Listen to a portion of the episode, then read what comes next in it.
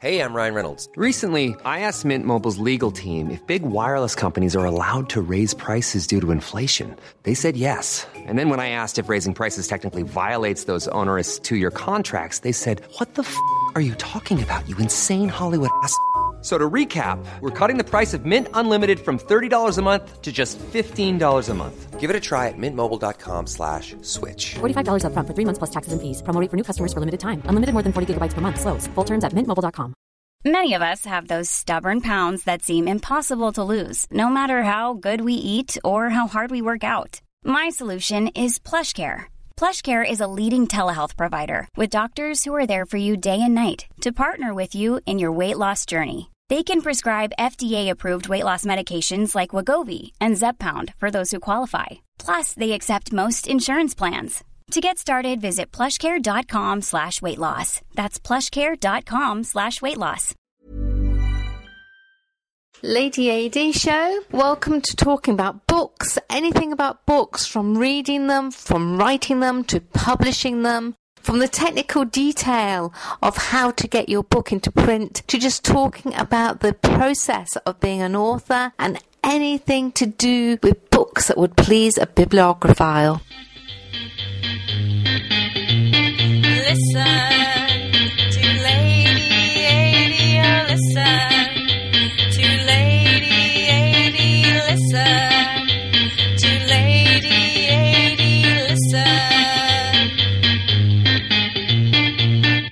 Is Lady, and I'm wondering what is it that makes an author an author? Well, obviously, it's the writing, and it's the writing which is the work. I love the sign that came up the other day keep calm and keep writing. The thing about writers and authors is they have to write. They have to write, write, and write again. And if they're in any doubt, they just have to write. Because you see, without writing, you haven't got a book. Now, of course, you can speak it, and there's a, a, at the moment people are saying, oh, it's much easier to speak the words instead of writing them out or typing them into a keyboard. But ultimately, it has to be transposed into words that are written down. So, whether you're speaking it or writing it, please take it as the same thing. But the most important thing is you've got to keep on doing it. It needs to be a regular pattern. It needs to be a habit. It needs to be something that you really, really want to do. The more you do it, the more you actually hone your skill and learn from it. Now, the author Stephen King, in his book on writing, he says if you want to be a writer, you must do two things above all others read a lot and write a lot.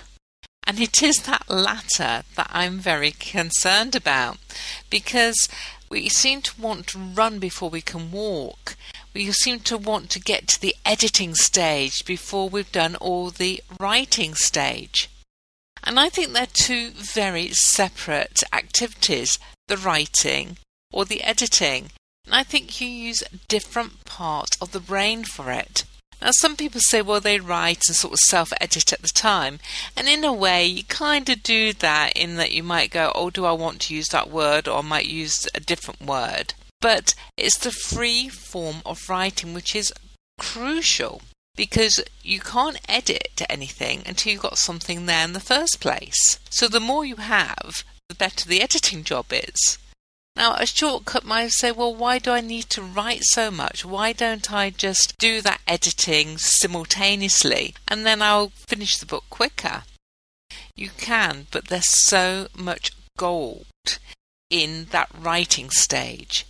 And that gold is, yes, you might put things two or three times in a slightly different way, but then you have a choice as to what it is you really want to say.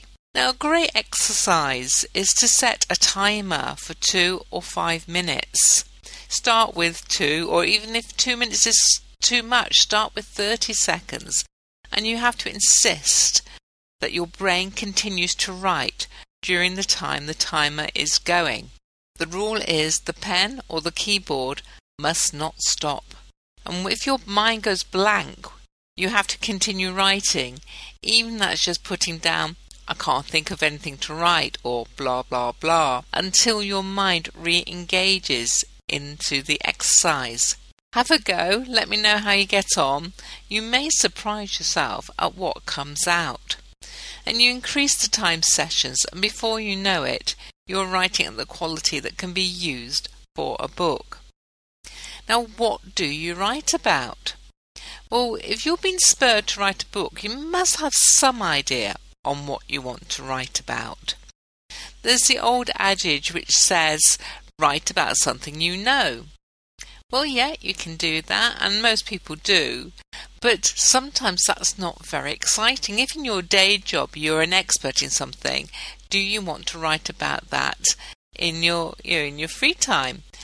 Chances are you probably do. But if you don't, you want to use your imagination or use the time to research something that you don't know so you can write about it then.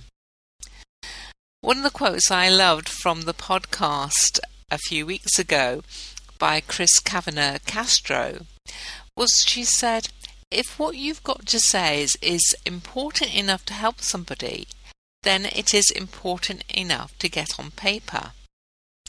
Someone else has said, Do you know, you've got to write not just from your passion, but to make a difference.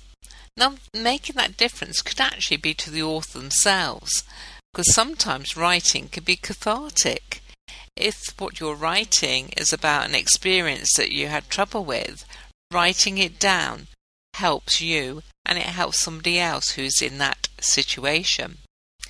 So, how many times have you helped someone by sharing your experience with them, or simply by what you said and how you said that? In that moment, no one else could have helped that other person, only you. So, a book, written down experience, means that actually you have a unique interaction, and somebody, even strangers, can take home your experience and read it for themselves and learn from it. I mean, it's that kind of writing that excites me and excites me to help other authors get their stories out. So if you write about what excites you, whether that's fiction, non or non-fiction, there's a whole genre out there to choose from. The difference in writing books is that it's put in such a way that it makes it readable. It might sound obvious, but there's other things which are readable and as I say it, I've got the inverted commas around readable, such as essays, dissertations, and reports. But usually, when you're reading that, you either want to cut your throat, fall asleep, or if you're really engaged in academia, then you might go, Yes, I need this to do my own dissertation. But it's not the kind of book you pick up to learn from for your pleasure. And it's the pleasure side that I want to talk about of somebody who wants to write. So, writing your book is quite different because it should make a difference and it should excite you. And if it doesn't excite you, how is it going to excite your readers? It may be about what you know, the old maxim, again, write what you know about. But if you want to research the subject, you can learn so much more. But whatever happens, you have to do the work, which is to write. There are no shortcuts. There is no shortcuts whatsoever because it's too important. If you think about it, somebody is going to choose to read what you're going to say, and somebody is going to invest their time. Now, how do you feel when you read a book and you go, "Wow, I've this is absolutely fantastic"? Or the occasional times when you try a new author and you are left feeling, "Really? Why did I bother picking that one up?" So it's important that you really love what you're writing, that you are engaged with it, that you know where it's going to go. And they're all things that I work with when I mentor um, authors on writing their books. But the editing waits. You have to leave the editing to later, the main bulk of editing. Because the moment you start changing paragraphs, changing words, cutting out whole sections, the creative process has moved to a different place. So I really do urge you to keep writing, write, write, and write. Find times that you are most creative. Are you a morning person or an evening person? And that's the time when you write. Block out times. Go, right, I'm going to write for 10 minutes, half an hour, an hour, or longer every single day. It is better to have short bursts of 10 to 30 minutes most days than nothing for days than a 10 hour marathon. Writing is not a race, and sometimes you even have to write when you don't feel like it, and that is when it does become work. You have to dig deep and actually do that writing. Being patient with yourself. You know, you can set deadlines to have a book ready. I've got a couple of deadlines set for uh, writing our little unicorn book. We've um, we know National Unicorn Day is the 9th of April, so we're writing that and doing pictures for it, building up for that, and that works for us. But other people, if they're given a deadline, it overwhelms them and it stops them from writing. So know what it is that stops you from writing. Be free from distractions. When you're blocking out time, make sure you're comfortable, that you're confident in the technology, and be really strict about interruptions or distractions, especially from the telephone, social media alerts, and emails.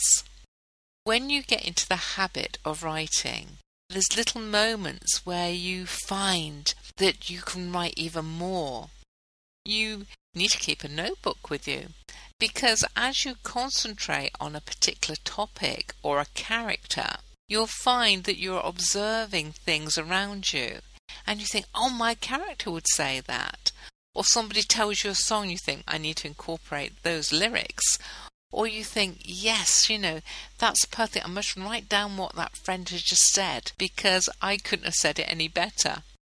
And before you know it, that story becomes part of your story. So keep writing. If you have any problems with resistance, that will be a topic for another day. But again, let me know how you're getting on with your writing. You can share writing stories and if I can mentor you in your writer's journey, I would love to do so through the Pink Parties Press. I'm signing off now because guess where I'm going? I'm going to my study and I'm going to do some writing.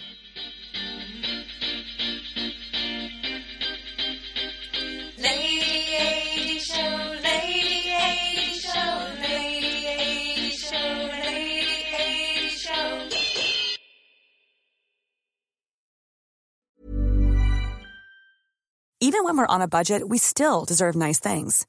Quince is a place to scoop up stunning high-end goods for 50 to 80% less than similar brands. They have buttery soft cashmere sweaters starting at $50, luxurious Italian leather bags, and so much more. Plus, Quince only works with factories that use safe, ethical, and responsible manufacturing. Get the high-end goods you'll love without the high price tag with Quince. Go to quince.com slash style for free shipping and 365-day returns. Even when we're on a budget, we still deserve nice things. Quince is a place to scoop up stunning high-end goods for 50 to 80% less than similar brands. They have buttery soft cashmere sweaters starting at $50, luxurious Italian leather bags, and so much more. Plus, Quince only works with factories that use safe, ethical, and responsible manufacturing. Get the high-end goods you'll love without the high price tag with Quince. Go to quince.com slash style for free shipping and 365-day returns. Imagine the softest sheets you've ever felt. Now imagine them getting even softer over time. That's what you'll feel with Boll and Branch's organic cotton sheets. In a recent customer survey, 96% replied that Boll and Branch sheets get softer with every wash. Start getting your best night's sleep in these sheets that get softer and softer for years to come. Try their sheets with a 30-night guarantee. Plus, get 15% off your first order at bollandbranch.com. Code BUTTERY. Exclusions apply. See site for details.